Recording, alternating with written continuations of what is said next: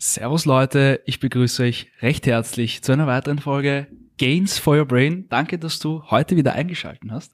Heute sind wir wieder auswärts und zwar in Linz. Und zwar sind wir heute zu Gast beim lieben Gerhard Kürner. Servus, danke, Hallo. dass wir heute zu Gast sein dürfen. Sehr gerne. Ähm, Sie bekommen von mir eine Frage, die bekommt jeder meiner Interviewgäste. Und mhm. zwar versetzen Sie sich in die Situation hinein, Sie sind bei einer Abendveranstaltung, bei einem Networking-Event und man kennt Sie nicht. Und auf einmal kommt die Frage auf, Herr Kühner, Sie sind eine sehr, sehr spannende Persönlichkeit, haben ein sehr, sehr interessantes Mindset, aber was machen Sie eigentlich den ganzen Tag? Dann sagen Sie was genau? Ähm, erstens eine sehr gute Frage, bekommt man nicht so oft gestellt dann. Aber ist, sie ist sehr einfach zu beantworten. Seit über 30 Jahren mache ich auf der einen Seite alles, damit meine Kunden erfolgreicher werden, sprich, dass sie mehr Produkte oder Dienstleistungen verkaufen als davor. Und parallel dazu arbeite ich permanent daran, dass meine Mitarbeiter, mein Team, meine Kollegen besser werden. Jeden Tag schneller, besser, äh, ihre Tätigkeit machen können. Und diese zwei Tätigkeiten mache ich mittlerweile seit 30 Jahren. Mhm. Ähm, jetzt habe ich mich natürlich über Sie informiert. Sie kommen aus einer Unternehmerfamilie, ähm, waren aber auch im Angestelltenverhältnis.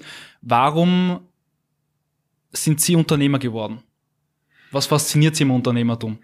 Ähm, da gibt es mehrere Fragen. Also ich habe das Glück gehabt, dass ich mehrere Startups in den 90er Jahren äh, da war Startup noch kein Begriff, da wir ja doch diese Krankheit äh, gehabt haben. Es war alles vor der Dotcom-Krise noch, da waren manche meiner Mitarbeiterinnen jetzt noch gar nicht auf der Welt. Ähm, war dann lange Zeit sozusagen im Medienbereich und kenne auch mit, mit meinen Tätigkeiten bei der Füstalpine, einen größten Industriekonzerne, wie, wie Firmen mit über 10 Milliarden Umsatz weltweit agieren. Mhm. Ähm, für mich war nie die Frage, ich muss per se selbstständig sein, sondern kann ich die Dinge, die ich mir vorstelle, umsetzen? Okay. Ähm, und da habe ich einen relativ langen Weg hinter mich gebracht äh, und am Ende war auch bei einer Corporate oder bei einem großen Konzernen das Thema, ähm, irgendwann steht man an, irgendwann ist man Teil eines Zahnradgetriebes, wo ja. man reinpasst.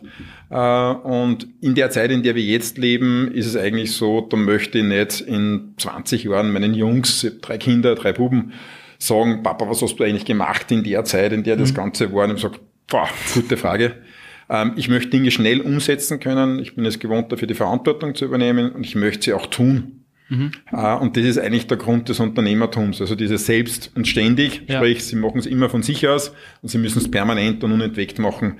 Das ist das, was mir reizt. Also ich sage mal, der Weg, die Arbeit ist das, was mir reizt. Das Ziel ist eigentlich dann nur das Hackerl drunter, wenn man es erreicht hat. Okay.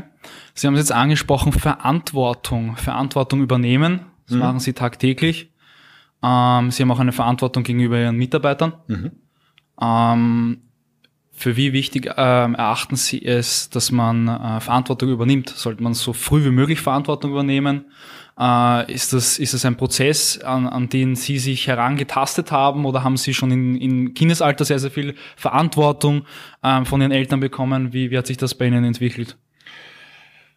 Verantwortung ist eines der Teile, die man quasi als, als, als eigenes Mindset haben sollte. Ähm, grundsätzlich, durch das, dass meine Eltern, Großeltern alle selbstständig waren und wir, meine Brüder und ich immer zu Hause mitgearbeitet haben, ist relativ schnell, dass man Verantwortung bekommt. Mhm. Die Problematik da drinnen liegt eher daran, ähm, trainiere ich jahrelang, übe ich unentwegt, bis ich 100% kann und dann wage ich mich heran. Oder sage ich, okay, ich habe das mal grob ungefähr schon kalkuliert, ich weiß, wie das geht, ich könnte es einmal versuchen, ich glaube, das werde ich schaffen. Äh, und in dem ist ein großer Unterschied drinnen. Ähm, und Verantwortung bekommt man nur, wenn man sich's verdient, unter Anführungszeiten. In vielen Fällen, ich kann Ihnen keine Verantwortung übergeben. Ich kann nicht sagen, okay, Sie werden jetzt Geschäftsführer und dann lernen Sie das einmal, sondern Sie müssen im Vorfeld Prozess, bewiesen haben, ja. dass Sie gewisse Eigenschaften haben, damit Sie es bekommen. Ähm, die Verantwortung würde nicht so sehr hinzielen, weil das Thema ist grundsätzlich einmal in einem Team ist alles Gute fürs Team und alles Schlechtes bei Ihnen. Das ist eine Grundvoreinsetzung. Das ist auch die Tätigkeit sozusagen eines Teamleads, einmal zu sagen. Aber die Hauptthematik ist eigentlich viel mehr zu sagen, wie treffe ich selbst Entscheidungen? Mhm. In welche Richtung gehe ich? Habe ich überhaupt eine Richtung, in die ich gehe? Und bin ich für mich verantwortlich? Mhm. Die Verantwortung beginnt bei Ihnen selbst und in den meisten Fällen gibt es tausende von Personen, die mir erklären, bleiben wir im Startup-Bereich, weil jetzt Gerne, mit, mit ja, vielen Startups zusammenarbeiten kann. Auch Sie sind auch Business Angel. Ja, ja genau. genau. Und da ist jetzt mal wieder, jetzt mal wieder, es waren nicht die richtigen Mitarbeiter. Wir hatten nicht ausreichend Mitarbeiter. Wir hatten nicht genug Geld. Mhm. Der Markt war gegen uns. Die Konjunktur war gegen uns. Ich, ich kann Ihnen diese Gründe, kann Ihnen nur zehn sagen. Am Ende des Tages ist es nichts anderes als eine billige Ausrede, mhm. die einfach nur ist, okay, wenn der Markt dieses Produkt nicht mag, mag ein anderes. Sprich, übernimmst du die Verantwortung für dein Tun mhm. und bist du dir darüber klar und änderst es, wenn es nicht richtig ist. Und da scheitert es, weil die Verantwortung übernimmt man ungerne. Weil, sage mal, wenn ich jetzt sozusagen rausschaue, heute ist das Wetter nicht so schön, dann möchte ich nicht zu einem Kunden fahren, weil da ist nicht, äh, wie auch immer, es gibt tausende Ausreden. Und zuerst sollte man mal die Verantwortung über sich und sein Leben übernehmen, und zwar mit allen Konsequenzen. Und die Konsequenzen, die mögen wir nicht. Das nennt sie manchmal Komfortzone. Deswegen mhm. bleibt man da drin, das ist kuschelig und das ist schön, ähm, weil oft mal die Konsequenz, wenn man Wahrheiten ausspricht, nicht schön ist. Wenn ich sage, ich habe keine Zeit, ja. dann klingt das harmlos. Wenn ich aber jetzt gesagt ich habe keine Zeit für Sie, weil alles andere jetzt dann, wichtig ist dann geht als an meine sie, Person. Ja. dann tut es weh. Ja. Aber der Kern ist der. Ich habe keine Zeit, weil ich was anderes für wichtiger erachte als mhm. sie. Wenn ich sage, ich habe vor kurzem mit einem aus dem Medizinbereich selbstständigen Klinikmanager gehabt, der arbeitet, glaube ich, 80 Stunden die Woche, ist fix und fertig, verdient ein irres Geld, ist aber angefressen, weil er nichts rauskommt aus diesem Rad. Mhm. Und da war auch ganz einfach, sage ich, du, das ist eine relativ einfache Sache. Wenn du was anderes machen willst, dann musst du irgendwann mal aus deinem aktuellen Zeitraum eine Scheibe rausschneiden. Und ja. dann wirst du mit dieser rausgeschnittenen Scheide wirst du keinen Erfolg haben. Jeder wird sagen, du bist blöd, warum tust du das? Du führst eine Klinik. Du wirst auch keinen Erfolg haben davon, weil du wirst erst anfangen müssen. Aber wenn du dieses Thema nicht einmal machst, ohne Erfolgschancen wirst du nie danach glücklich sein, dass du drei Jahre davor was gemacht hast. Also die Konsequenz für sich, mal die Verantwortung zu übernehmen mhm. und nicht das Leben, die Regierung, das Startup, den Business Angel Schulden machen. Dort ist Verantwortung eigentlich am wichtigsten angesiedelt. Mhm. Jetzt haben Sie angesprochen, Entscheidungen zu treffen. Startup-Welt oder allgemein. Man muss tagtäglich Entscheidungen mhm. fällen. Ähm, wie treffen Sie Entscheidungen? Entscheidungen treffen wird in, also neben dem Thema Ziele setzen. Ja, okay. Ähm, das, ja, na, nicht schon wieder der nächste Goal-Setting, den, ja. und wo man sagt, okay, ja, ich weiß, es kann niemand hören, mhm. trotzdem macht jeder falsch. Wirklich jeder falsch. Was ist dein Ziel? Ähm, ich übertreibe ein bisschen. Mehr Geld und mehr Zeit für meinen Sport sage das ist genauso wertvoll, wenn du jetzt Zalando einen Brief schreibst, in dem du reinschreibst, schickt mir bitte etwas, mit dem ich wirklich eine Freude habe. Du wirst, das ist ein nichts, gutes Beispiel. du wirst nichts zurückbekommen. Ja. Erstens, und das gilt für Entscheidungen, für Ziele gleichermaßen. Okay. Es wird immer schriftlich gedacht. Schriftlich, niemals im Kopf. Im Kopf tut man lupen. Wenn Sie ein Problem haben oder irgendwas anderes und Sie können nicht schlafen und denken drüber nach, dann ist es wie ein Kreisel. Sie können nicht aufhören, war das Problem. Sie versuchen im Kopf das Problem dahingehend zu lösen, dass Sie es abschließen und davonlaufen. Sprich, beenden und weg. Das ist keine Entscheidung. Sprich, bei Goal-Setting ist es so, jeder sagt es zwar immer, keiner tut es wirklich. Keiner, außer bei Neuer, sagt, ich möchte generell, persönlich, wirtschaftlich, familiär ein Ziel erreichen. Mhm. Er fragt sich auch nicht, warum er das erreichen will. Du sagst, ich möchte gerne Geld haben, ja, okay, sagen wir Millionen Euro, ja, super. Was tust du damit? Keine Ahnung. Keine Ahnung, ja. Das wird mich nicht in der Früh dazu bringen, dass ich aufstehe aus dem Bett. Für, keine Ahnung. Ja. Aber bleiben wir beim, beim Goal-Setting weg, das ist das, das Gemeinste von allen. Ähm, vielleicht viel wichtiger ist das Thema der Entscheidungen. Das kennt man weniger wie das Goal-Setting, dort mhm. werden aber genauso viele Fehler gemacht. Oder eigentlich die größten Fehler werden dort dann gemacht. Wenn ich Ziele und Wege einmal klar habe, ja. ist der nächste Punkt, den man sich anschauen muss, wie treffen Sie Entscheidungen? Und wie diese Arten von Entscheidungen getroffen werden, sieht man relativ schnell, wie gut wer ist oder wie schnell kann er lernen. Weil ich sage mal, es gibt, ein schlauer Mensch hat das mal gesagt, es gibt zwei Arten von Entscheidungen. Und normalerweise kommt dann die Reaktion, die richtigen und die falschen, so der klassische. Das ist natürlich ein kompletter Blödsinn, weil zu dem Zeitpunkt, wo sie eine Entscheidung treffen, wissen sie nicht, ob es richtig oder falsch ist. Das stimmt, das, das weiß man dann immer erst ja nur rückblickend. Ja, genau. richtig. Das heißt, es gibt zwei Arten von Entscheidungen. Die, die sie treffen mhm. und die, die sie nicht treffen. Und das sind die häufigsten. Ich treffe die Entscheidung nicht, weil ich möchte die Konsequenzen nicht verantworten und dann passiert irgendwas, was halt der andere bestimmt oder so. Es ist aber nichts Substanzielles. Es hat auf der, auf der Yale University 52 hat es einen, einen wirklich großen, eine große äh, Analyse gegeben, wo alle Abgänger, alle Bachelor-Abgänger befragt worden sind, wer denn Ziele für ihr Leben hat. Mhm. Und wer sich dafür entschieden hat, ein Ziel zu machen, das waren drei Prozent. Mhm. Die sind 25 Jahre später wieder befragt worden und diese drei Prozent haben Softfact gesagt, ein besseres, erfüllteres Leben gehabt wie die anderen. Auf Hardfacts haben die drei zusammen mehr Wert geschaffen als alle 97 Prozent, haben da. Und das Thema bei Entscheidungen ist das, dass man sagt, okay, wie läuft denn ein Entscheidungsprozess ab? Und da, da liegt oft das Problem drin. Weil Entscheidung ist oft schon, wie soll ich sagen, ja, nein. Ja. Also grundsätzlich eine Entscheidung mit eins ist keine Entscheidung. Eine Entscheidung mit zwei ist keine, immer noch keine Entscheidung, weil es ein Dilemma ist. Stirb oder friss. Mhm. Geh rauf oder geh runter. Erst ab drei Möglichkeiten beginnt eine Entscheidung überhaupt eine Entscheidung zu werden. Und der Prozess funktioniert normalerweise so, dass ich sage, erstens, ich schreibe das Problem auf. Ich muss es aus meinem Kopf rauskriegen. Weil unser Hirn kann vieles, aber es kann nicht Dutzende Parameter gleichzeitig bewerten, neutral bewerten.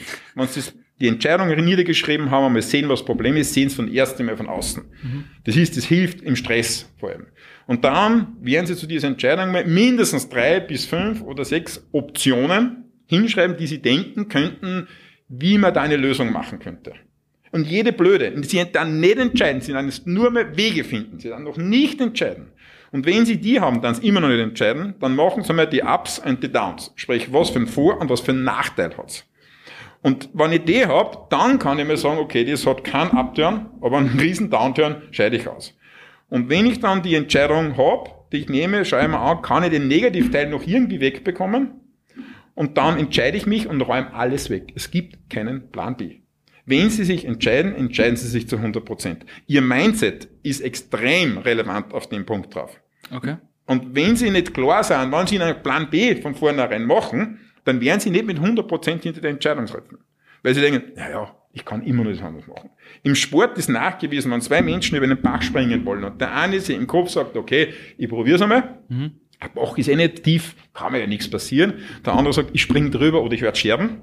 Dann können Sie rein physikalisch nachstellen, dass der eine von Säuren bis Muskelanspannungen, Kontraktionen 100% gibt und der andere 80. Und das ist die Frage, wollen es 100% oder wollen es 80? Und das ist ein Prozess, den muss man üben. Mhm. Schriftlich, Niederschreiben das Problem, mindestens drei Sachen, Ups und Downs bewerten, dann entscheiden und kein Plan B. Und wenn man sich anschaut, welche wichtigen Entscheidungen gerade beim Gründen oft getroffen werden, in welcher Geschwindigkeit, in welcher Art, dann darf man sich nicht wundern. Ja. Warum das so wichtig ist, ist bei allen erfolgreichen, wenn Sie mal nachschauen, bei allen erfolgreichen Startups, rückblickend, war es so, dass die haben sie mit großer Kraft für eine Entscheidung hin sozusagen getrennt. Das heißt, sie arbeiten permanent dran, diese Entscheidung richtig zu machen. Und rückblickend sieht man dann, aha, es ist aufgegangen. Und das ist der Punkt, warum oftmals Entscheidungen nicht stark und nicht richtig getroffen werden. Okay. Und neben dem Goal-Setting ist das ein Thema Entscheidungen, sind die zwei grundlegend wichtigsten Themen für Erfolg. Ähm, das Wort Gier. Wie würden Sie Gier beschreiben? Äh, Gier ist, Gier ist, Gier ist die, die, die, die schlimme Variante von, von, von, ich sage einmal, vom Thema des Vergleichens. Bei der Gier gibt es niemanden, der sagen würde, ja, Gier ist schön oder, oder etc. Also Gier ist immer sozusagen in jeder Hinsicht schlecht sozusagen äh, äh besetzt das ist, das ist, ich würde die Frage gar nicht beantworten wollen, weil ich glaube, es gibt niemanden, der sagt, Gier ist okay. Ja. Ähm, man muss nur heutzutage schon aufpassen, dass manchmal Ehrgeiz eigentlich nur mehr in einem negativen Kontext gemacht wird. Mhm. Das finde ich viel schlimmer. Mhm. Meine, meine, Cousine ist quasi Judo-Weltmeisterin, vierfache Europameisterin, ist bei Olympia wieder dabei, die Sabrina Filzmoser. Ähm, die trainiert täglich bis zum Umfallen. Und Liebe Grüße man, an dieser Stelle. das kann man nicht machen, wenn man den Ehrgeiz nicht hat. Und, und getrieben ist nicht davon. Ja, genau. Und das geht nicht anders wie dem. Ja. Na, ich würde bei beim Thema der Gier, würde ich da auch Stufe drunter nochmal schauen, das Leute sehr häufig als nicht negativ sehen, und zwar mhm. das ist das Vergleichen. Okay. Das ist, wenn ich vergleiche, wie geht's mir und wie geht's Ihnen? Welches Auto fahre ich? Welches Auto fahren Sie? Wie erfolgreich bin ich? Wie erfolgreich sind Sie?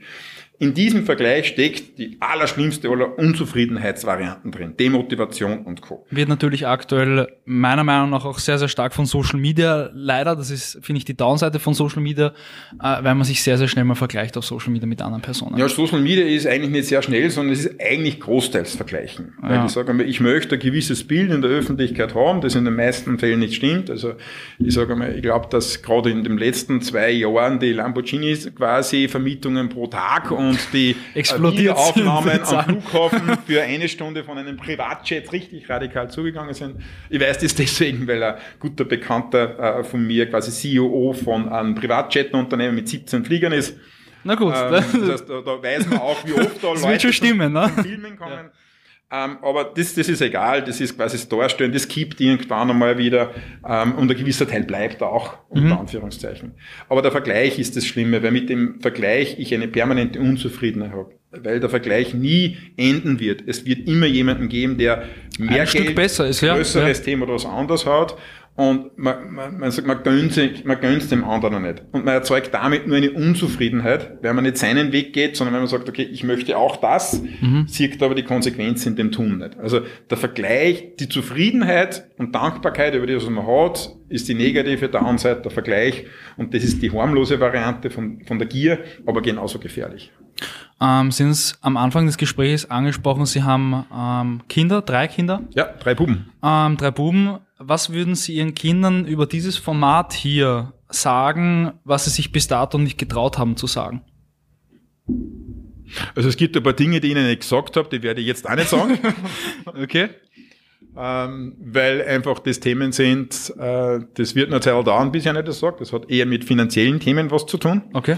Ansonsten ist eigentlich noch nichts dabei, was ich Ihnen noch nie gesagt hätte. Mhm. Ähm, sie sind jetzt 17, 15 und 9, also das ist eine unterschiedliche Variante. Aber die Botschaft, was man eigentlich mitsagen ist, ähm, bleib ehrlich. Okay. Ähm, bleib du. Mhm. Sprich, auch wenn es nicht dem anderen nicht gefällt, wie du bist oder was anderes, bleib du. Das ist das einzig Wichtige und scheiß dir nicht an. Also mach's einfach, probier's aus, schau das an. Wir sind in einer Situation, dass wenn ich, wenn ich jetzt nichts Illegales mache oder sowas, ich kann scheitern damit. Es kann jemand kommen und sagt, hey Kühner, war das ein Blödsinn? Oder habt ihr den Kühner schon gesehen, was der wieder für ein Blödsinn macht? Das kann alles sein, ist vollkommen egal. Richte dich nicht nach den anderen. Nach, wenn du nach den anderen richtest, dann erwarte nicht, dass du was zusammenbringst, was andere nicht zusammengebracht haben. Wenn du tust wie die anderen, wirst du das Gleiche haben. Und dieser, ich sage einmal, diese Einverleibung von allen, die ist halt schon immer schlimmer. Auf der einen Seite leben wir in einer Zeit, wo die pure Ankündigung schon was wert ist. Mhm. Wenn ich sagen würde, wissen Sie was? Ich glaube, wir werden nächstes Jahr einen Ironman-Renner. Dann, boah, wirklich, ein Ironman. Ich bin mein Leben kein Ironman, ich werde an die Renner. Aber die Ankündigung, dass ich vorhabe, sowas zu machen, ist ja schon mal geil. Und die andere Variante ist die, dass man eigentlich sagt, okay, ähm, man tut gewisse Dinge nicht, weil sie das nicht gehört. Jetzt mal einfach gesagt, bleiben wir ein Extrembeispiel. Ähm, Sie könnten, Sie, Sie kaufen sich ein neues Auto und Sie hätten das Geld, dass Sie sich einen Ferrari kaufen. Und dann wird die ganze Umgebung vom Nachbarn angefangen, dann hin und her, sagen, spinnst du ein Ferrari? Man, wenn das die Leute sehen und ja in der Firma, was sie die denken und das tut man ja nicht, so sagen. So finanziell, Reichtum. Money-technisch ist es auch nicht klug, weil ja, man haut das Geld raus. Tausend ja. Gründe und, und also gibt's tausend Gründe dafür. Okay. Und jetzt könnte ich sagen, okay, stimmt alles, machen wir es anders. Wenn ich mir jetzt einen Fiat Punto kaufe, der kostet ähm, 12.000 Euro, ähm, dann werde ich mit einem Fiat Punto in Italien in einem Fiat-Werk wahrscheinlich eineinhalb Arbeitsplätze für ein Jahr sichern können. Wann überhaupt? Wenn ich mir jetzt in Maranello und Ferrari bestehe um 300.000 Euro, dann weiß ich ganz sicher, dann werde ich 35 Personen den Arbeitsplatz retten, weil der wird handgefertigt. Also werde ich im Gegensatz zu dir dafür sorgen, dass in Italien 35 Menschen Arbeit haben und kaufen einen Ferrari. Die Argumentation, was ich sagen will damit, ist nur subjektiv. Wer sagt, was, ich nenne das gesellschaftlicher Leim, wer sagt, was richtig und nicht richtig ist. Mhm. Damit meine ich nicht, auf Kosten von anderen zu leben. Unser Dasein ist immer, und ab einem gewissen Alter, bin heuer 50 geworden, kommt man irgendwann einmal drauf, es geht eigentlich darum, dass man anderen was hilft und dass man irgendwas macht mit denen. Weil alleine kannst du nichts mitnehmen. Und, und das bleibt einmal immer. Und wenn du egoistisch bist, weil du eine Sache durchkriegst, ist was anderes. Du bist egoistisch, weil du auf Kosten von anderen etwas machst. Aber im Kern ist es so, es ist komplett egal, was die Leute sagen, weil jeder immer nur seine Position äh, sieht. Und die Position, die der hat, muss nicht zwangsläufig der Richtige sein.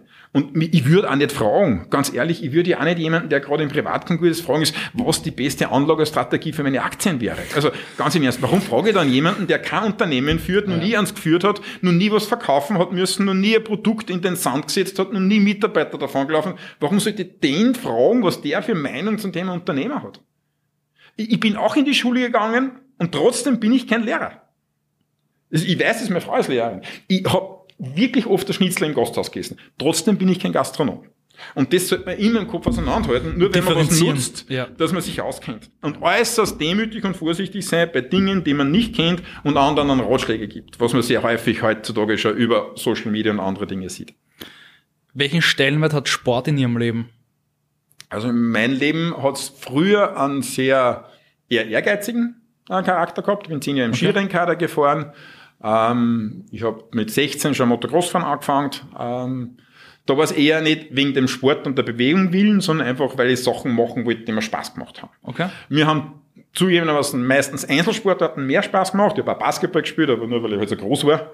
Ähm, und Fußball, das war eine Katastrophe. Ich und Fußball, das war wirklich schlimm.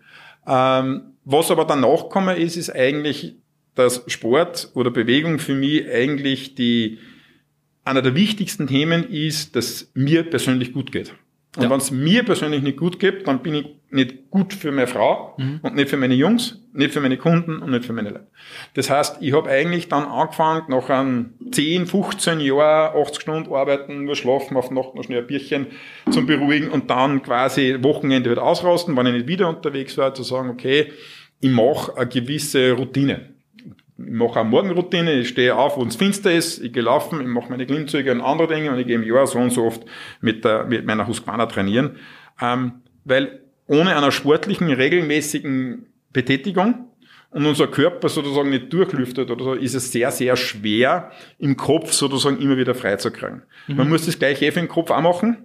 Ja. Aber persönlich heute ist für extrem wichtig. Ich kann nicht verlangen, ich möchte gern ein Hochleistungsmotor sein, jetzt sagen wir so ein V8 Biturbo.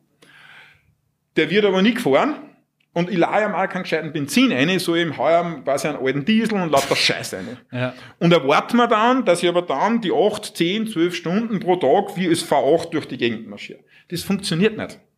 Ich muss ihn ordentlich pflegen, ich muss ihm den besten Treibstoff geben, ich muss ihn trainieren, ich muss ihn überprüfen. Und genauso funktioniert Körper und vor allem auch Geist weil das auch schon lange klar ist, dass auch der Geist trainierbar ist.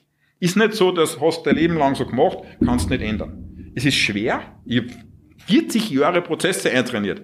Die kann ich nicht in drei Wochen ändern. Aber es geht, wenn ich will, dass ich gewisse Dinge verändere. Und das muss dann klar sein. Wenn ich den Geist und Körper nicht serviciere, dann werde ich keine Hochleistungsergebnisse erzielen können. Und Hochleistung heißt nicht besser wie alle anderen 20 Stunden arbeiten zufrieden. Hochleistung. Ja. Ich möchte halt gesund Skifahren, ohne dass mir weh tut. Ich möchte halt beim, jetzt tue ich nicht, aber beim Kartenspielen, beim Freinschlagen, weil ich schneller quasi nachdenken kann, einfach gesund. Und wenn die Erwartungshaltung ist, ich bin Startup, Unternehmer und ich will eine Firma großziehen, wo das nur mehr Anspruch sein kann. Oder es kann auch sein, ich bin Pfleger auf einer Notfallaufnahme oder irgendwas anderes. Dann sollte man verdammt nochmal darauf schauen, dass Körper und Geist auch so behandelt werden, ja. wie ich gern Leistung hätte, dass er erbringt. Ähm, meine letzte Frage an Sie, wofür stehen Sie als Person Gerhard Körner? Das ist eine gute Frage. Ähm, für mich ist eigentlich das Oder Wichtigste. Wofür wollen Sie stehen? And, anders gefragt. Ist vielleicht besser. Wofür wollen Sie stehen? Also, ich möchte eigentlich für das stehen, was ich jetzt tue. Ähm, okay. Ich möchte, ich möchte Mitarbeiter und Leuten dabei helfen, dass sie beruflich ausschließlich beruflich erfolgreich ja. sind, ja. dass sie einen Spaß bei der Arbeit haben, dass ihnen das taugt und dass das Ganze aufgeht. Mhm. Ich möchte privat mit meiner Familie Zeit verbringen, wo die sagen, das war wirklich ein Fetzengaudi. Und wir okay. haben Sachen gemacht, die man so nicht gemacht hat. Und beruflich habe ich klare Ziele, die bis 65 gehen, was ich bis dahin erreicht haben möchte. Und ich möchte gerne am Grab, dass einer mehr, wie die Hälfte sagt, es war gescheit, dass den Gerhard Kühner gegeben hat. Weil von dem haben wir was gelernt und der hat was hinterlassen, was was gescheit ist. Herr Kühner, danke für Ihre Zeit. Es waren für mich auch wieder persönlich großartige Impulse dabei. Äh, und ich wünsche Ihnen noch einen super schönen Tag. Danke für die Einladung. Ihnen auch einen schönen Tag.